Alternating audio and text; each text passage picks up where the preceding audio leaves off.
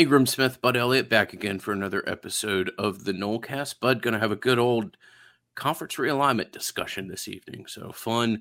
Uh, we decided to boot this uh, to kind of ha- its own standalone podcast from the previous pod. Um, so good to have decent amount of time carved out. We can just kind of go back and forth in this, have a little bit of an informal conversation as to what we see, what we've heard, and maybe what we think the next uh, couple of weeks and even couple of years uh, play out. So as always, we'll thank our friends Tarpon Cellars Winery uh, for making conversations like these possible. TarponCellars.com, 20% uh, off when using the coupon code NOLECAST. And thank you ever much for the support that you've shown our friend Jeremy, his business, and the NOLECAST uh, as a whole with uh, with what you guys have done with Tarpon Cellars. So big thank you there. Bud, let's jump into it. I need a new hat, Jeremy, by the way. I have worn that Tarpon Cellars hat out. It is an awesome hat, and uh, but it's all white.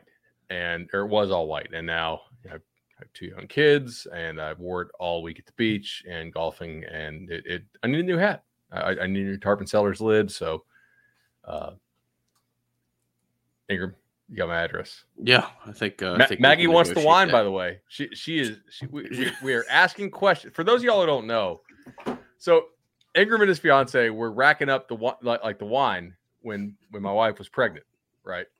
Because obviously she's not drinking a whole lot of wine when she's pregnant. So now Maggie's like, "Hey, She's been like, it's been a we- couple we got couple we, of we got weeks, we got back orders here, couple of We're- we're- months. We're we're, we're, gonna, uh, we're gonna talk to them up there in Atlanta and uh, and, and figure out what's going on. So I, I, I uh, asked.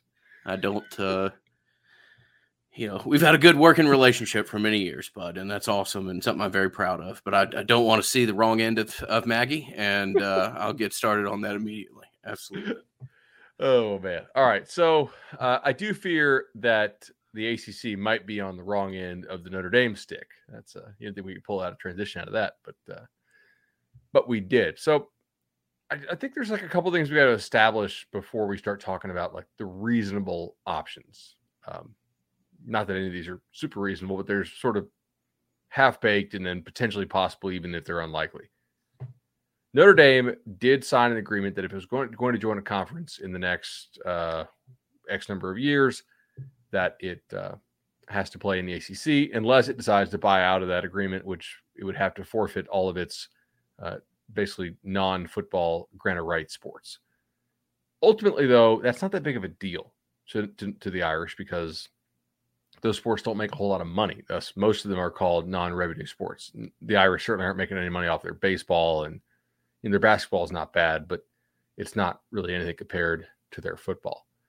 Uh, they also are not guaranteed to join any conference, but I do think if they do join one, it will not be the ACC. Uh, they really value their independence, and I know that's kind of a, people just brush that off as a bit of a a leverage ploy, but I'm not really so sure, dude. That the like there's some schools that just have so much money in their endowment that it really may not the TV money is not quite as important to them. It's more path to the playoff and access. And important to remember here who worked closely together on that 12 team playoff proposal that the ACC voted to veto or at least postpone the SEC and Notre Dame, right? The SEC has all the incentive in the world to keep Notre Dame independent and it, it'll give them a playoff spot because if the if Notre Dame has an easy path to a playoff spot, it's not going to need to accept a conference bid. It can keep its independence and it has this new TV deal coming up in I think two years. So uh, they're about to get paid, paid, and maybe by more than NBC. We'll see. Uh, so that's kind of where it is with Notre Dame. I don't think the Irish life raft is coming for the ACC unless some really weird conditions happen. I'm, I'm curious if you think like there's any possibility there. Well, I mean, if you take them at their word, certainly no. Uh, not only is there the comment from a couple months ago about uh, you know everybody trying to get themselves within the same you know gravitational pull of uh, of either the sun that is the the Big Ten or the SEC, uh, to paraphrase their athletic director. Also, um, when during the COVID year, when Florida when Florida State, excuse me, when ACC uh, gave them that kind of temporary housing, so to say. The Irish came out and said basically, thanks, we're all the more set in our ways that we're not going to be joining the ACC. I mean, they've given two exceptionally public comments, uh, leading you to to uh, you know not have a whole lot of positive extrapolations as to whether or not they're going to be a conference member. Now, to answer your your your question or perhaps reference that you were saying there, look, the only way that I see Notre Dame and the ACC as long term partners, and this is a something I do not believe is going to happen, but it's the only path that I would think that this yeah. is even a remote possibility, is if the ACC or excuse me, well, ACC, ESPN, let's use those interchangeably at times. Uh, if ESPN decides that potentially owning two thirds of the college football pie is worth more than just one half. And what I mean by that is if ESPN were to be convinced that there could be three conference superpowers uh, to exist and that you would probably overpay for the NBC contract that you just referenced there uh, with Notre Dame in an effort to try to force them into the ACC full time. That would, in my opinion, see the ACC probably add two schools from Texas, whether a Bay, Baylor or SMU or whatever. We've got plenty of time to debate at those schools that are probably never going to happen in a far off hypothetical. And then if there were West Coast schools out there that were still of any value, I could see the ACC trying to clobber together some kind of coastal conference with a Texas presence. Again, likelihood of this happen slim to none. Uh, but I think it's the only path that would see Notre Dame and the ACC in some kind of permanent full time relationship. I, I, think that makes a lot of sense. Um, and I agree with you. I think it's unlikely. So let's say that the ACC gave everybody a number. Here's a buyout number. Okay take it, we will reform, we'll join up with the Big 12. There are still some reasons why that might be an issue. And there were even some rumors that they got a buyout number, right? Like those were kind of floating around a couple weeks ago, but I don't think I don't think any number was ever officially confirmed or settled on. And then we saw Dennis Dodd report 500, and then I, I think you also saw a number of like 200 out there, and then I saw 50 million, and there's no way that's right. Uh, no common sense. I think I just think. the buyout itself, uh, and we need to separate the buyout and the and the grant of rights. But the buyout itself, I believe, is somewhere between 130, 120 and 140 million dollars. Uh, three different kind of ESPN uh, employees have given kind of different numbers in that area, but I'm going to take them at their word that that's probably pretty accurate. Look, bud, you can disagree with me. My opinion on this is that if there was a firm number with absolute clarity that almost every school would be of the ACC at this point because you can borrow against that, you can write a check, whatever. If there were if if there were clarity and there weren't this idea as to what are your media rights, where do they go, uh, even if you come here, does it mean that ESPN is going to be uh, you know, say you were to go to Big Ten, which I, I think you're much more likely to go to the SEC at this point, but we can have that conversation in a couple minutes. Say you go to the Big Ten just for this hypothetical, and you're on a Fox property, does ESPN still own your media rights for the next 13 or 14 years? I mean, that ambiguity is why schools haven't left. If there's yeah. a if if there's a number, people call a private equity firm or or our good friend Chad or whoever else, they get a loan, they stretch this out over 20 years. They issue and, a bond and they're gone. Yeah. If they're so, a state school. If it, even if it were 500 million and and you were to know that it was 500 million, that'd be a hell of a pill to swallow. It'd be really hard, but I think most of these schools would be gone by August 1st. I would agree with you on that. If there was a straight number that didn't require all those schools to have a, a landing spot, right?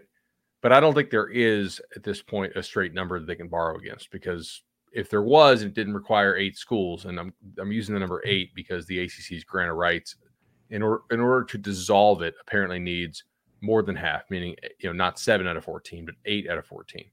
Uh, I agree. If there was a real number, I, I, think you're you're you're spot on. They would be out, and somebody would would probably take them. The issue, though, is I'm not really sure there is a number, but let's say that the schools were taking an, an alternate route. Uh, maybe legally, they try to find some way to get out of this. Now, this contract's been in place for quite a while, and I don't really think that my thought is there's probably not a great legal way out of this for a couple of reasons. Number one, they'd probably already have it ready to go in case it was time to to do it, and they'd probably already be filed. that it's not tells me that the risk assessment here these schools are running with their attorneys uh, is probably pretty high. Uh, a, they're not guaranteed to win on whatever challenge they want to make. B, if they lose, the cost could be extremely prohibitive.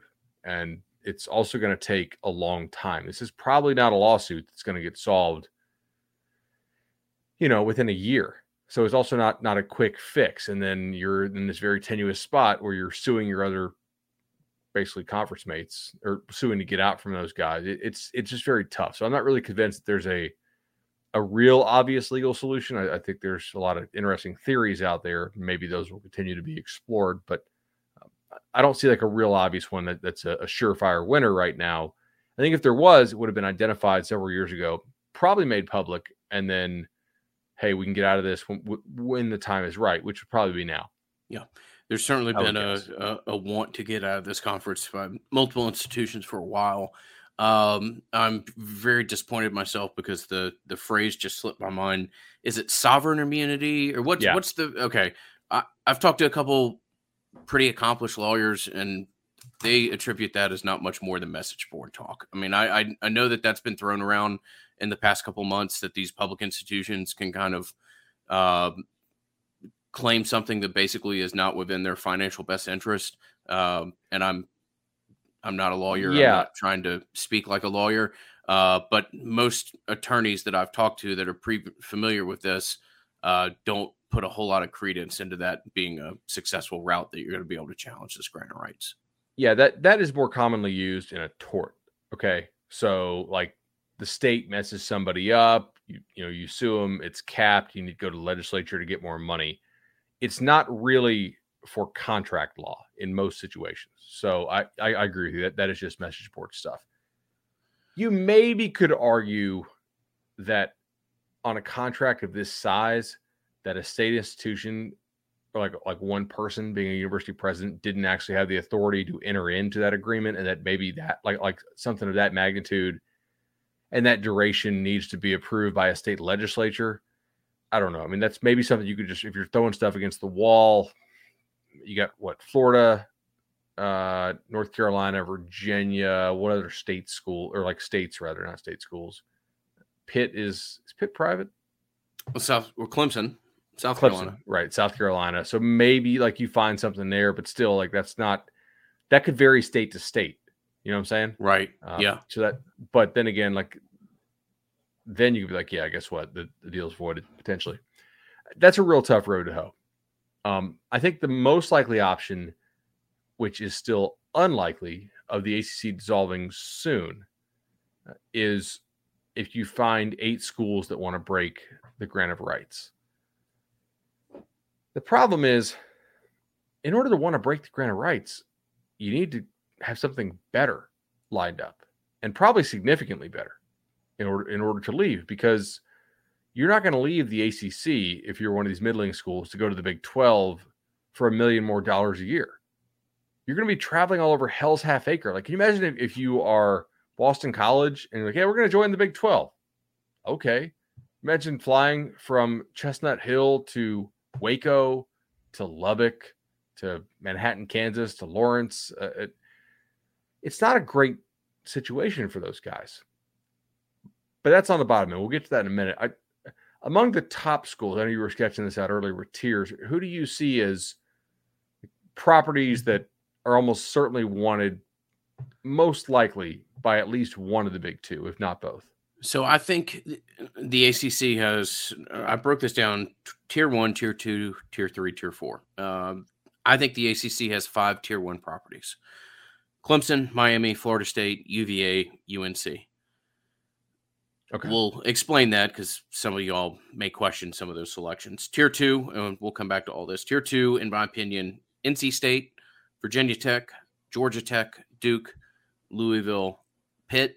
Some of that is eye of the beholder, but uh, my opinion. Tier three, Boston College. Tier four, Wake and Syracuse. Um, I think if you're going to get to eight, in my opinion, Bud, the SEC would need to feel comfortable taking like NC State and Virginia Tech Right. Uh, and then you'd have to have a, a, large enough grab from the from the Big Ten as to UVA, UNC, Georgia Tech, Florida State, Georgia Tech, Miami, whatever, uh, and then or Clemson, uh, and then you'd have a couple properties make its way into the SEC. But you'd need if if UNC and UVA are moving to the SEC per se, then I'd I don't see any yeah. world that you could even think of getting to eight. I don't know that you could get to six. Right. Uh, so if that happens, let's explain that. So the Big Ten wants to take schools that are in the AAU. That is kind of a stated thing. A lot of their presidents have said that over the years. Who knows if that stays going forward as a as a rule? Because Nebraska was in it when they were in the process of getting the Big Ten. They dropped out because they went went we went down a little bit as a school. But I do think that's still probably a, at the bare minimum a preference of those uh, of of the Big Ten. Um, Virginia Tech, I don't think is an AAU member, right? Like that's right. not yeah yeah. No. And I'm not starting trying to crap on Va Tech. I mean, I got an FSU degree, and, and they're not an AAU member, and they're not close. Um, NC State is not an AAU member. I agree with you. Like there's certain dominoes that have to fall. If you're the SEC, you probably just try to go grab, um, you know, Virginia and North Carolina for sure, because then that cuts off the Big Ten from like double expanding, unless they want to really sacrifice some of their academic stuff. Virginia is uh, is valuable, as is North Carolina, to both, because neither conference is in those states right now. And to reference a tweet by Cole Cubelic, I think we talked about two or three episodes ago. He said the Big Ten network was drawing 10 cents per cable box in the Los Angeles market. With the addition of USC and UCLA, it is drawing $1.50 per cable box per month in the Los Angeles market. That is huge. Now, if you, if you add UVA, if you add UNC, I mean, Charlotte and obviously, you know, DC are and like I don't understand Charlotte. Charlottesville is not technically full DC market, but you, you get you get the point. Um, those that would be a lot of money for those schools that are already in you know, Big Ten networks everywhere, SEC networks everywhere. Hell, ACC network is everywhere. Uh, it's just not mm-hmm. as popular. Those are why they're obvious targets. I think that Florida State and Miami, probably one, maybe both, uh, would be attractive to the Big Ten in terms of expanding markets and expanding reach of the Big Ten network. Uh, and you would really make the Big Ten a full coastal uh, conference. I mean, you, USC and Miami is about as far as far as you can get, unless you want to add, you know, like University of Alaska or, or Washington or something like that. But man, I, I agree with you. Like, like there's a path. There's a path to like six promotion, and then two okay, so like you're you're fully correct. I think about you would need the right schools to go to the right leagues for this to work in, in, in the short term. But even so, I don't think you get much past six. I think the other two would have to come basically from schools saying, well, hey, this is not really tenable long term staying in the ACC. We're going to jump to the Big Ten. So, or excuse me, to the Big 12 or some combination of the Big 12 and and whomever. Maybe that is Pitt and NC State or something like that. Maybe that is how you, in theory, here, of course, could get eight. But it, it is, uh, it's somewhat concerning that yep. you're having to like look on both ends. So like schools that are getting promoted, moving up, and then also like some schools that are life rafting this thing. Pitt and Louisville to the Big Twelve. Oh, Louisville, would be, right? Would be a good landing place for them. I mean, they would have West Virginia over there. They'd be able to have a little bit of a geographic rivalry. Um, it's interesting. Yeah, I mean, I think you need you need the SEC to see value in getting into North Carolina and Virginia, and not those the flagship universities of the state. Um, and you would need Georgia Tech to go to the big, and then some. Florida State, Clemson, and Miami are the three schools in the conference that I could see uh, going to either. UVA, UNC uh, could be desired by either. I think there's a better cultural fit in the Big Ten for them, but oh, uh, oh, for sure, you know, money money trumps culture uh, at times, certainly. But you know, we'll just have to see. Uh, I will say that um, there was a, a decent amount of, of kind of quiet optimism a couple weeks ago that maybe there might be something sooner on the horizon than later. Uh, haven't heard a whole lot of that over the last seven or eight days, Bud. I don't. This is pure conjecture. There's sometimes where I tell you like, "Hey, I'm not sure about this." Wink, wink, nod, nod. Uh, this is not. This is me just guessing.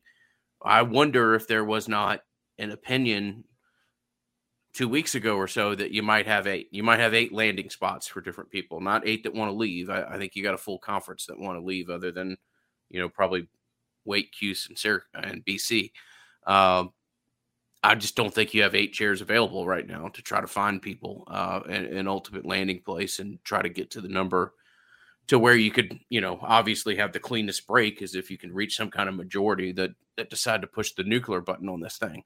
But until then, we're all just kind of here pending. That's uh, that's our conference status right now. It's just pending, hoping that we're not pinned in for the next ten years, and that there's some kind of uh, break from this purgatory, and we can have some kind of, you know, clarity as to what the future looks like, and maybe more importantly, what the future paycheck's going to look like. I agree with you on that. I, I, I, want to point out something, by the way, and people are like, "Well, why why would they not take this? Like that that's a good team that would make the league better." And indeed, that is that is a consideration. Okay, but the common belief out there is that they are not going to take a team unless it makes all the other teams more money than they are currently making. And so the logic on that basically is, you know, for the SEC or or the Big Ten you're cutting the pie in 17 instead of 16. So you need to add enough revenue to where you're basically in the top half of revenue producers. And maybe by by a good bit, right? Because certain teams are going to account for like a lot more than just one full share in terms of revenue generated. Um, I'm not sure very many of these teams that we talked about tonight do that, but I also don't know that we're talking about the same pie. I think that there's a long game element here that I know you brought up in, in our you know pre-show talk. I I think we'd agree not a lot of these teams are going to make the SEC or the Big Ten more money as currently comprised with the current deal, but I think that's too short-sighted to think about. It is. I would argue, you know, there's there's four different states Virginia, North Carolina, Georgia, and Florida that would that would make the Big Ten's contract a hell of a lot more uh, appealing. So there's four though. There's four places there um, and then you can decide whether or not Clemson adds to the pie. Look, I'll tell you, y'all, the conversation as to whether each individual school adds to the pie is a very small one. There's not many of them. You really need this to more be college football apocalypse and having people with the idea of like, hey, this is our this is our final swoop. We're, we're building the conference for the next 40 years, or we're building the current uh, football playoff model that we're going to go to for the next 30 or 40 years and not necessarily expect to see you know revenue producing entities in year 2 or 3 or something like that because there's just not that many out there that by themselves you know organically grow the pie that has to be divided so if that's the scale that everybody's getting put on then we're we're going to be in purgatory for a while you really need uh, you know, some kind of final grab to where there's a little bit of flexibility and people are more spending with the idea as to what this looks like in 10, 20, or 30 years. Right. Maybe the ability to host in in you know in league playoff before you send a team out to the the ultimate playoff. I I, I think that's yeah, man. Like you have to assume that there are other revenue streams that they're focused on. Uh, you also have to like think about where the votes come from would you know would Florida vote to put FSU in, in the SEC? I doubt it. Uh, I'm sure A and M didn't want Texas in. Now Texas is a bigger brand than Florida State is in the grand scheme of things. So the idea that hey, like Florida doesn't want FSU in the SEC doesn't mean anything because A and M didn't want Texas in the SEC. Uh, I think that's faulty because Texas A and M is not a major brand compared to Texas right now. Now, maybe if they keep spending like they are, possibly, but that's still going to take a hell of a long time. Yeah, um, there's. I mean, there's there's two or three brands in college athletics that are as large as Texas. I, I yeah. just I wouldn't compare. Um, I wouldn't academically. Ex- they're also really good. Yeah, really good. Great and an school. obvious fit for the Big Ten. Yep. And uh, I know I know we're talking about college football teams, right? But trust me, these these graduate school programs matter to a lot of these people that are in conversations, whether they be college presidents, whether they be t- TV networks. Uh, you know, one reason UVA is as appealing an entity as it is, it has legitimately a world class business school and law school attached to it. It has, you know, some of the more influential people in the country uh, tend to come out of there, and it's also the school that is kind of the uh, power base which Washington D.C. draws from. There's there's some you know different schools have different appeals, uh, but yeah. Texas is not a brand to which I'd make a whole lot of comparisons to any other school in the country about. So uh, let's talk real quickly about uneven revenue sharing. I don't see this. Uh, you know, I, I said to Bud in our pre-show, like the second you start to do this, I really think you're just strapping yourselves with dynamite as far as the longevity of your conference. Now, maybe there's some kind of Machiavellian appeal to that if you're Florida State or another school in the ACC, word, which uh, you know that you want to just bring this thing to an end. So yeah, let's let's have that conversation start, and then let's have each other, you know, all of us arguing with each other in two years about who got what and why, and you know why Wake Forest doesn't get as much money as one school, but Wake Forest beat this school in football, whatever. The arguments are ridiculous. Uh, the case studies aren't massive, but history would show us that this brings about the end of your conference uh, quicker than it offers you some kind of sustaining lifeline. Um, I'm curious to see it, Bud, because I don't think it's a great thing, but you know maybe there's some kind of ancillary angle that some of these schools would have in the back of their minds. So counterpoint, USC asked for this, did not get it, and bolted. Now I think USC would have bolted even if they did get it, because I mean it's kind of common sense, right? Uh, like the Big Ten is just that much better than the Pac 12 as far as money. Uh, does it, are there, are there some schools in this league that would accept like a 60% share of what they've been making as opposed to having to drop down? Like, are there any schools that you can think of that if they only had two options, and I don't think they do, I think the third option is to say, hey, pound sand, we'll, t- we'll take our full share we'll take our money, we'll make this as hard as hard as humanly possible, and we'll go figure out what we're going to do in you know 13 years from now. Uh, now, I don't think that's going to happen. I think they'll figure out something long before then. Uh, but are there any schools that, in theory, if the, if the choice is take this or perhaps the conference splits up much earlier, that they would not make at least 60% of what they're making now if they had to go elsewhere? Yeah, I mean, if if Wake Forest doesn't want to play, you know, Hampden-Sydney, and Washington and Lee, then yeah, that's probably what they need to do. I, at the same time, if I'm Wake Forest, what you just alluded to there, and I know that I've only got you know 13 years worth of big time college athletic checks coming to my name.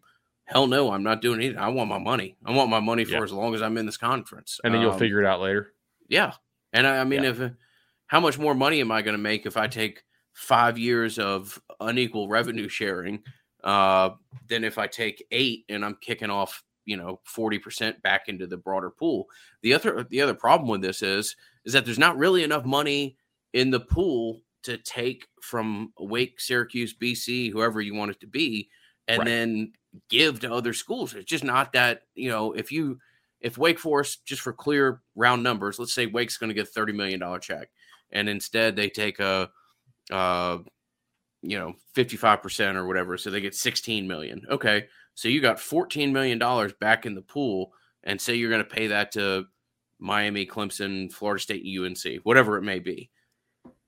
So you're going to give those schools 3 million 3.25 million dollars or 3.3 repeating whatever it is that's not going to change the general dynamics of this. And also and i'm not arguing with you because i because i and you know interpret you thinking that this is a great idea or something like that. But if everybody is under the idea that this conference has a very limited amount of days and we're just playing out the, the stack then uh, even if you get three million dollars more a year hell even if you get 10 million dollars more a year everybody's still trying to figure out a way to get to the big 10 or the sec uh, so i just don't think that this is some kind of lifeboat of any kind other than maybe you know, placating some small amount of placation of, of your larger brands. Here's something for you. And this is not on our sheet. Something kind of crazy I thought of. ESPN is probably not going to own much of the Big Ten. right? ESPN's going like going to own 100 percent of the SEC. It it still has a pretty good interest in developing the ACC, and I think they are potentially looking at looking into adding teams if they can, if it, if it makes sense. That's probably not what FSU fans want to hear because they want out. Yeah, n- nor does it impact the grant of rights, which I've heard thrown around. That, that's not there's not some legal out if you get them to add. All it means that, is that it, it it makes the number if they go past 16, it makes the number all the higher to get to get out of this thing. Um, so just want to throw that out there. I agree. Um, what if you could somehow negotiate with ESPN something where like you get X X more dollars per year now, uh, but if you leave for another conference that's not the SEC, you have to give it back. Hmm. Almost sort of like uh, like like almost a reverse grant of rights. That way, ESPN can protect certain brands in the conference that it already basically owns. The ESPN reverse mortgage. Um, yeah, yeah, well, right, yeah, like almost like like the ESPN reserve clause. Okay, like yeah, like we we understand we need to float you a little more money to make sure you're still trying to compete at the highest level. We may call you up to this league whenever. Um, this is totally out of left field. Like this might be really half baked. It's not a great idea to like workshop ideas literally live. Um, I don't know. I, I just wonder if you're if you're ESPN, why would you leave it to chance that the Big Ten might get some of those schools? Mm-hmm. Maybe that speaks to how strong ESPN feels this contract is. Yeah, that they have not done so. I I think you're absolutely right that uh, right about that, and let's uh, return to that shortly. But uh, one thing you don't want to leave the chance is working with the best team in the game when it comes to getting a mortgage. Uh, we've been so fortunate to work with uh, the OGs of the uh, the lending sponsors uh, with Chad and Shannon. They are the legendary team. They've been fantastic for approaching 450 listeners of ours, which is just a mind-boggling number. Uh, Bud included in that number 844 FSU loan, 844 FSU loan. Shannon is uh, as good a guy as you could ever work with, as professional and responsive as anyone that I've encountered in my professional life. It's a market that's changing uh, not by the day, but changing by the week. And uh, certainly there's been some nuance involved in the changing rates. Uh, work with the best team possible. And uh, Bud and I wholehearted, wholeheartedly assure you that is the team uh, the legendary team of Chad and Shannon. No doubt about it. I've used them twice. Certainly would recommend using them again. 844 FSU loan is the number to call. That is 844 FSU loan. What in the world is going on with my lighting? It's like slowly getting darker throughout the episode. I, I, I don't know. This, this is annoying me to the point where I need to try to figure out. Like, also, it's turned to blue, so I'm not really sure why we're on. I mean, that's terrible too. That's even worse. Okay, well, my lighting broke. Oh no, now green. There you go. All right. Apparently the green button works, guys. I've got a little nice. vote here for the ocean green behind you there. Yeah. Um, okay. One thing that I think is radioactive. Yeah. yes. Just as being in this conference is. Um, oh gosh. It, so I'm curious if you're the ACC and you've got this contract that, as we were just talking about, we they think is by all counts written by some good good lawyers. Uh, this is not something that anybody's found by a some whole, dummies. A whole lot of uh, a whole lot of holes to poke in. So, if you're ESPN, what's this is a, this is an uncomfortable conversation for Florida State fans and anybody in the ACC. But what's the value of a fantastic contract when weighed against watching some of the properties that you own in that contract kind of wither and die on the vine? Is it is it worth you playing out this brilliant contract for the next 14 years if Clemson, Miami, Florida State, and anybody else of football value more or less just kind of withers away? Um, I think you know it's not there yet. Obviously, there's a large revenue disparity, and we're only heading in two different directions. But I think by 2026, Bud, there's going to be a pretty clear delineation as to whether or not you're playing JV football or SEC Big Ten football. And I think uh, perception among high school prospects is there to an extent, but I only think it's going to be more defined. I only think it's going to be a bigger deal in time. You know, if you're Florida State, Clemson, Miami, anybody else that wants to play big time college football, can you survive playing minor league college football for eight years, for six years? I don't know. I, I don't know what happens here or what it looks like, but I, I think we're going to get a pretty good idea as to what ESPN kind of values, what they think the long term prospectus of the sport is, or whether or not they're just going to write out one hell of a contract that John Swofford gave them and uh, you know roll this thing into 2036. I think it's certainly possible uh, that they could decide to just ride that thing out. I mean, they have shareholders that, that they're beholden to, right? And like they're in seemingly no rush uh, to have that happen, like like to ha- have that get get away from them now because like they're they make a pretty good amount of money on it. Um, but here's the thing: like you're going to get the football only facility built. I don't know what other adaptations are coming to college football that are like major Death Star type projects that you're going to miss out on building. Like you may go through a if this were not to go well, you may go through a low period, but like once you get out, what is the worry that like too much damage has been done to your brand? Is the worry uh, like that your fans check out and don't come back once you get that infusion of cash in, in a new league? Is the is the worry that like maybe the the value you bring to a new league isn't there, so you don't get invited at that point? I mean, Miami basically took 15 years off from college football, and their fans seem to be back, right? Like that's I'm only kind of half joking here. Yeah. So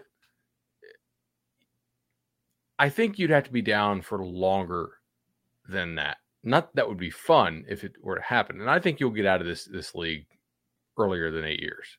I really don't think you're going to stay in, in the ACC, you know, in 2030.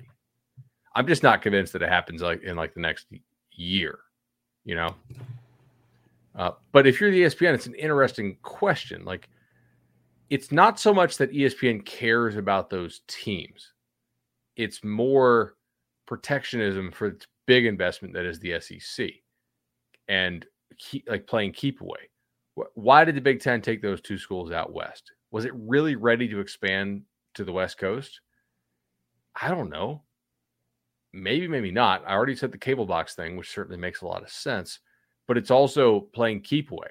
If the SEC, which traditionally has been very much about drivable games for its fans, not having to fly everywhere, that like part of the whole thing is you're, you're seeing all your guys you work with at the water cooler and you're talking smack to them if they're willing to say, yeah, uh, Florida and Austin, Texas, and Columbia, Missouri are in the same league, well, then that whole geography thing is basically out the door for the SEC.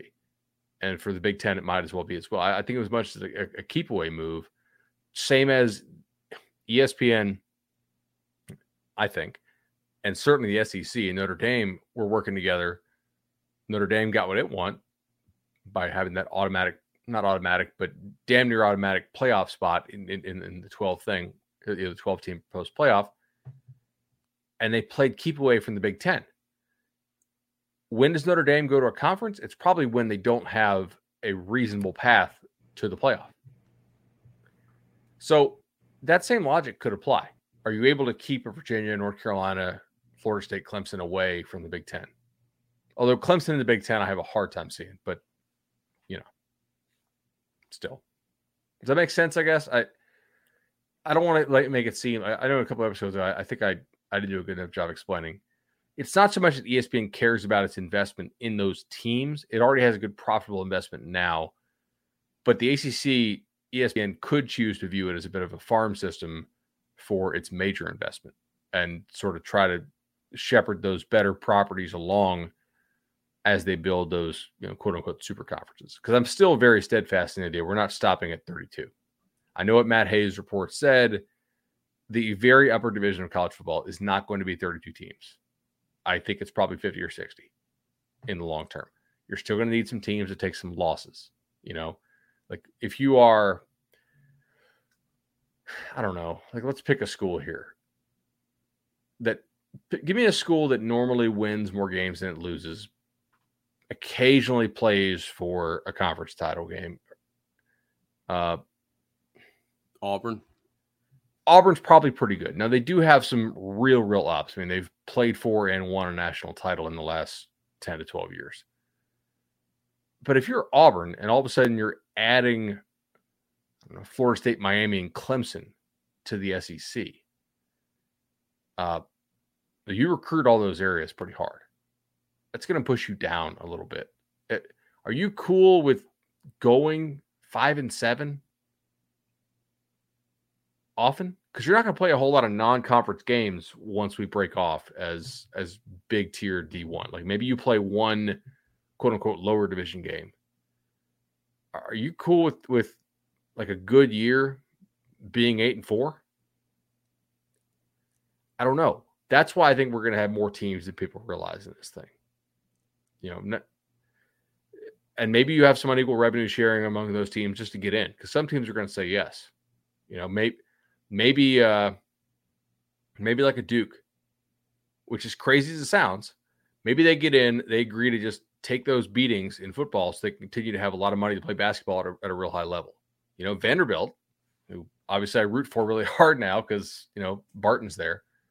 Uh, they basically get a paycheck to get their butts whipped in football, and they spend a lot of that on on being really great in bas- in, in baseball, and sometimes okay in basketball. Not usually, but sometimes. So I don't know, man. Like I, I don't want to make it sound like they're invested in these teams. I think they're invested in not letting these teams go to another league. But you could also make the counter argument. Well, hey, one way to not let the other league take them is just let them die on the vine. Yep. Uh, yeah. Uh, I don't think these schools are here for the long term. Uh, I don't think that's going to be in play, but it is, you know, something that uh, I think will be made all the more clear in 2025, 2026 moving forward. And each year, you're not in one of those conferences from that year moving forward. Um, I don't, you know, it's uh, two to three years won't kill you, but I don't think you want to flirt with a whole lot of uh, otherwise. To answer your question, what are some of the bad things that could come from that? Hey, look, uh, I've, I've said this for since the beginning of NIL. Um, yes, it's going to matter if you give your quarterback three million or nine million or whatever. But what is going to be equally important is the ability to put these guys on some type of salary and say everybody that's on the roster is getting 35, 55, whatever. Um, I know you can't officially do that with television money, at least right now. Uh, I think that will get washed uh, enough times in the future to where you'll start to see that bleed into NIL and where it's going to matter. Uh, so I, I, think if you're not in the right place, you're going to look at having a collective salary of twenty thousand dollars, and somebody down the road is going to have eighty five thousand. And I don't care what the roster, I don't care what the recruiting relationship is, whatever else. You're just not going to win that. You might win that one out of thirty times. Um, it's it's just going to be truly you're playing AAA baseball and other schools are playing in the majors. I agree with you on that. It, it makes a lot of sense, uh, unfortunately. But I, I don't know, I still have a lot of hope here. Like I'm not just trying to like sell hope so people keep listening to a podcast. You know, I, I do think that ultimately this works out for them. Yeah, I'm just talking about what happens if if you don't. And and I don't again. I think there's movement here. Um, I I was more optimistic about it two weeks ago than I am right now, but I, I still think uh, when you talk to other people uh, look when you talk to people at Clemson, uh, uh, they're all but packing up the car, you know, ready to ready to get the hell out of this conference and celebrate doing it. I mean, they're they're gung ho. Uh, UNC is not being shy about letting some of their power brokers know that they're evaluating every option. Same with UVA. Everybody wants to leave. And whenever you have a situation like that, you're basically just sitting on a time bomb. It could happen in two weeks, could happen in two years. We'll just have to see if whatever ingredients to the recipe uh, that's necessary for this large break off to occur. Uh, but in the time being, I think everybody's just kind of sitting here looking at each other, knowing that uh, you know their ultimate futures in another conference. So yeah, for sure. By the way, uh, Luke Kromenhoek, the uh, quarterback that FSU has committed, had to set the kid straight, man, on Twitter. Um, nice dude, like talking to him, but uh, he he thinks that the single best quarterback season ever is uh, Joey Burrow. I was like, nah, man, it, it's unquestionably Cam Newton. Mm-hmm. Nobody else on that offense ever took a snap in the NFL. Didn't know that. And he all the and more he looked impressive. Yeah. he looked like a dad dunking on eight year olds in pool basketball consistently against guys who were future first rounders on defense. Yeah, it- it- yeah. Yeah. Yeah. Old Cam, money well spent there. Uh, but then that- again, I'm not really sure Luke was born when Cam. Uh, when was Cam? Twenty. When was the Cam back? Was that 2010? yes. Yeah, so he was like five. Okay, Setting him straight. I did. Yeah, I, I let him know. yeah, yeah. He li- he liked the reply. Okay. All right. Well, one thing that we're sure that you'd like is uh, is partnering with our good friends over at Congruity. Uh, certainly been something that we've more than liked uh, over the years. Matt Lewis, fantastic individual. Spend ten minutes with him. Uh, five of it talking about Florida State ball. Five talking about how he can help with your business. Talked to a listener named Patrick earlier this week, uh, trying to put him and Matt together. Uh, so whether it be uh, payroll, HR, uh, anything that your business may have a, a little bit of a hole in its coverage, or you want to have a simpler, more efficient way of doing that. Uh, Matt Lewis is fantastic. Congruity is a great company, one that we're proud to partner with. CongruityHR.com is the website. And as always, feel free to reach out to me if you would prefer for a third party introduction, as uh, old Mr. Patrick did. You know, what'd be really cool is if Matt Lewis could do like not only HR and payroll management, but bedtime management. Right, just like consistency of bedtime. That would be nice. I, I that, that would be. Sorry, just He's uh he's, he'll zoom in with your children for 10 minutes, put them to sleep. You know- Did you notice everybody gave you credit for that tweet the other night? yes, I did. I did. It's all right. Just leave it alone. Yeah. Leave it Did alone. we talk about the Chris Parson decommitment? yeah. Uh yeah, I guess we need to real quickly. I like the kid. Um, as Travis Branham, our basketball analyst, twenty four seven Sports said today, a lot of times it's not just the kid making the decision. A lot of times you got to recruit other people around the kid, parents, trainers, whomever, and a lot of times they make the decision. And I think his dad, um, you know, with his recent comments, was pretty obvious uh, that he values his son uh, a whole lot, and uh, you know, you got to make sure your your valuation of yourself is matched up to the uh, whatever valuation is actually uh, there. And I, I mean, look, FSU wanted to take two quarterbacks. I think they like Brock Glenn more than Parson. Maybe not a ton more, but I think they like him more. And uh, they weren't going to not pursue him and take him just to keep Chris Parson in the fold. And speaking of Kromenhoek, I mean, I, I think Kromenhoek's a better prospect than Parson is. So if you're him, you also got to consider, okay, do they like the other 23 they're bringing in more than me? And the 24 just outplayed me at FSU Elite Camp, despite the fact he's only played like one year of quarterback. So when am I going to start here? It's kind of my take on it. But Yeah. I, I do like talking to the kid, like especially when he's not surrounded by everybody else. Yep. Best of luck to him. Hope he finds Yeah. a landing place, whether that be uh, Mississippi State or if I'm him, I'd love to see how serious SMU is about NIL, and uh, let's let's see what uh, see what some of that oil money wants to do to get a prospect that otherwise would have been playing in the Power Five. But uh, good luck to Chris, and uh, you know we'll we'll monitor from afar. But looks like we got the clarity that we talked about in last week's episode. We had a feeling that was going to come one way or another. No doubt about it. Uh, what else we got tonight? Anything? So, 48 minutes. as we depart and in this, um, this is a little bit out of whack, but I, I do want to have us leave with the idea that maybe it's not in all these schools' best interest to play football. I mean, we talked about Wake Forest and we joked about them playing my alma mater and stuff like that. That's about the size of the school they are. Um, I don't, I don't want to like be conspiratorial, but I, I know that you mentioned this to me, so I'm not trying to steal your point. I find it very interesting that Pat Forde has kind of thrown out the idea that Stanford, uh, Stanford may not be playing college football for forever and forever. Amen. Uh, I, I would be fascinated as to if this process that we're about to watch plays out also includes some of these academic institutions just being like, you know what, thanks, no thanks. I don't think we're going to be part of this. And uh, if such a school as Stanford's considering doing that, that's pretty wild. I mean, you know, they're not a, a football power, but that's a pretty good football school historically, and it certainly had its uh its high water moments. I, it makes a lot of sense to me that they might consider not doing that. I, so what if Cal joins him? You know what? What if you get a league of? I don't think anybody would actually leave the Big Ten or the SEC, right? If you did in the Big Ten, it would probably be Northwestern, I would guess. Um, but there may be enough schools out there that decide we're good. We're not really trying to play semi-professional college football for you know ongoing and actually have you know players as employees and whatnot. Um, I mentioned what if Duke decide like what if Duke is, is attractive because they'll they'll take the football they'll take the whole check they'll take the football losses it's basically a bye week for a breather for everybody and they'll give you that quality basketball assuming that they're still good after Coach K hangs it up which recruiting wise they seem to be doing pretty well. I was gonna say recruiting would suggest that they're yeah. not going anywhere. Uh, yeah. they, they they they know how to to leverage the NIL when it comes to that absolutely.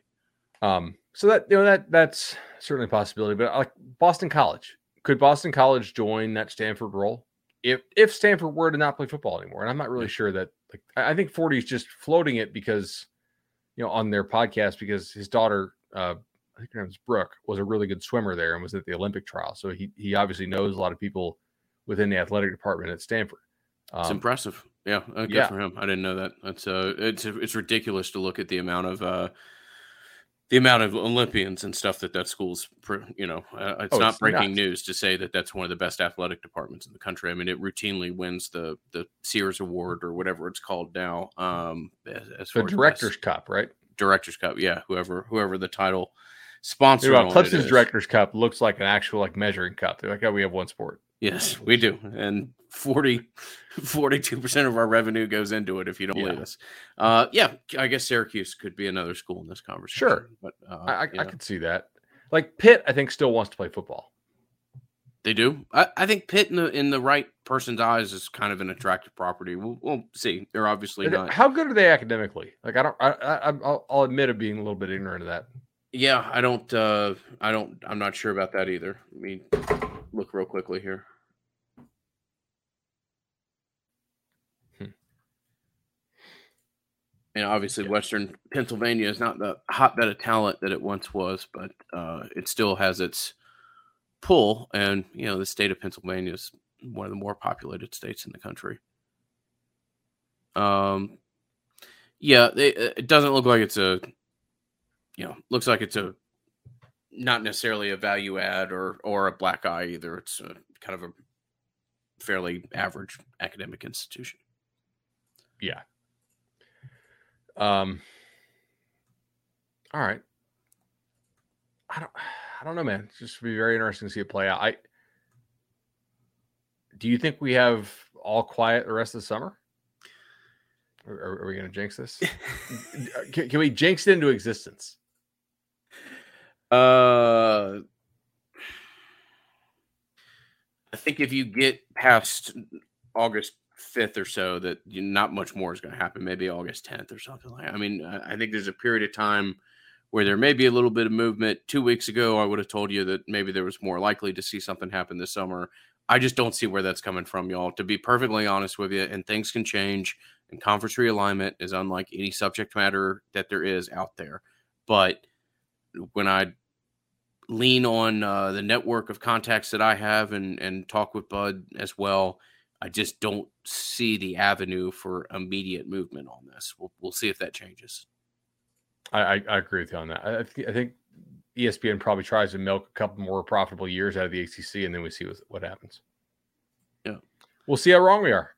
Uh, here's to being wrong on this one. Just get us the, the you know what out of this conference. Uh, but you know, till then, uh, we'll be talking about the wonderful ACC. And I know you're headed up to ACC Media Days, so interested in hearing on that. And we'll certainly uh, lean on your experience. Not something uh, that I'm going to do this year, but it does have a little bit of uh, of the 2012 meetings that uh, you and I and everybody were at, and that is kind of the gold standard wild. of ACC meetings. So yeah, maybe maybe you'll see that again. Got, got the orange overalls crew. Oh yeah, uh, that was that was uh, a good ACC meetings.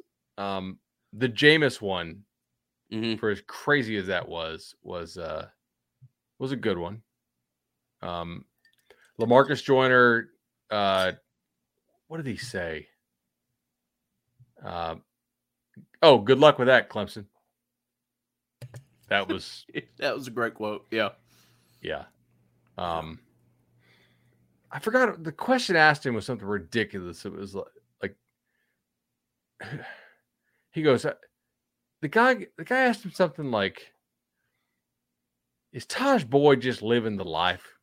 Or something. It was right. something just ridiculous. right. I was Oh, like, that's "You remember this?" I, I do remember it. sitting Yeah, there, and it was you know, a pur- purple and orange uh, polo To an FSU was- player, yeah, right? Yeah, that was uh, uh, some of the Clemson media is a different dynamic in general. They don't Oh. have they don't have like a singular dominant power as far as like a website or whatever. That So family got- tree goes up and down. yeah, they've got ton, and uh, it's it is some of it is uh, some of it. You know, obviously, there's not a whole lot of big, you know, capital J journalism anymore at all, particularly in some of these fan sites. But uh, there's a period of time where Clemson Clemson was just something else. Uh, funny, funny. Hey man, Dabo is right. Takes him out, takes him out, plays a golf tournament with all the media before Oh, the year. You know, oh. like like they're Yeah, yeah.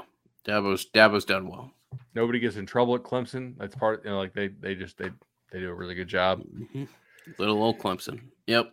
All All right, right, brother man. Another good Nolecast in the books. Certainly uh appreciate y'all listening. If you're still here with us 55 minutes into it, that's uh even all the more appreciated. If you want to just let us uh know on Twitter with some kind of crazy code word, we haven't done that in a while. Uh we'll just say uh I don't know what it is, but I'll put you on the spot. But uh otherwise, thank you for your listenership. If you give us a chance to give us five stars on iTunes or any other podcast device, know that it is greatly appreciated. All right, buddy. See you later, man.